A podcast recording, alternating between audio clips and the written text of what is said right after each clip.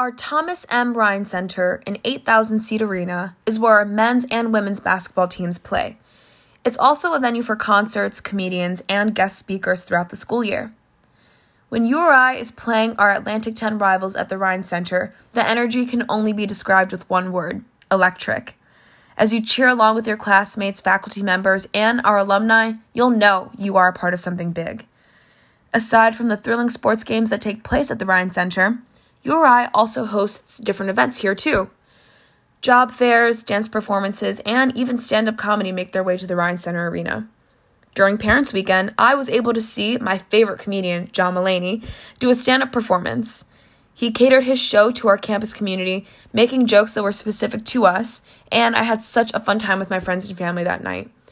My family and I were also able to tailgate with my roommates before the homecoming football game at Meade Stadium spent a day in Providence, and I even showed them the buildings I take classes in and where my go to spots on campus are.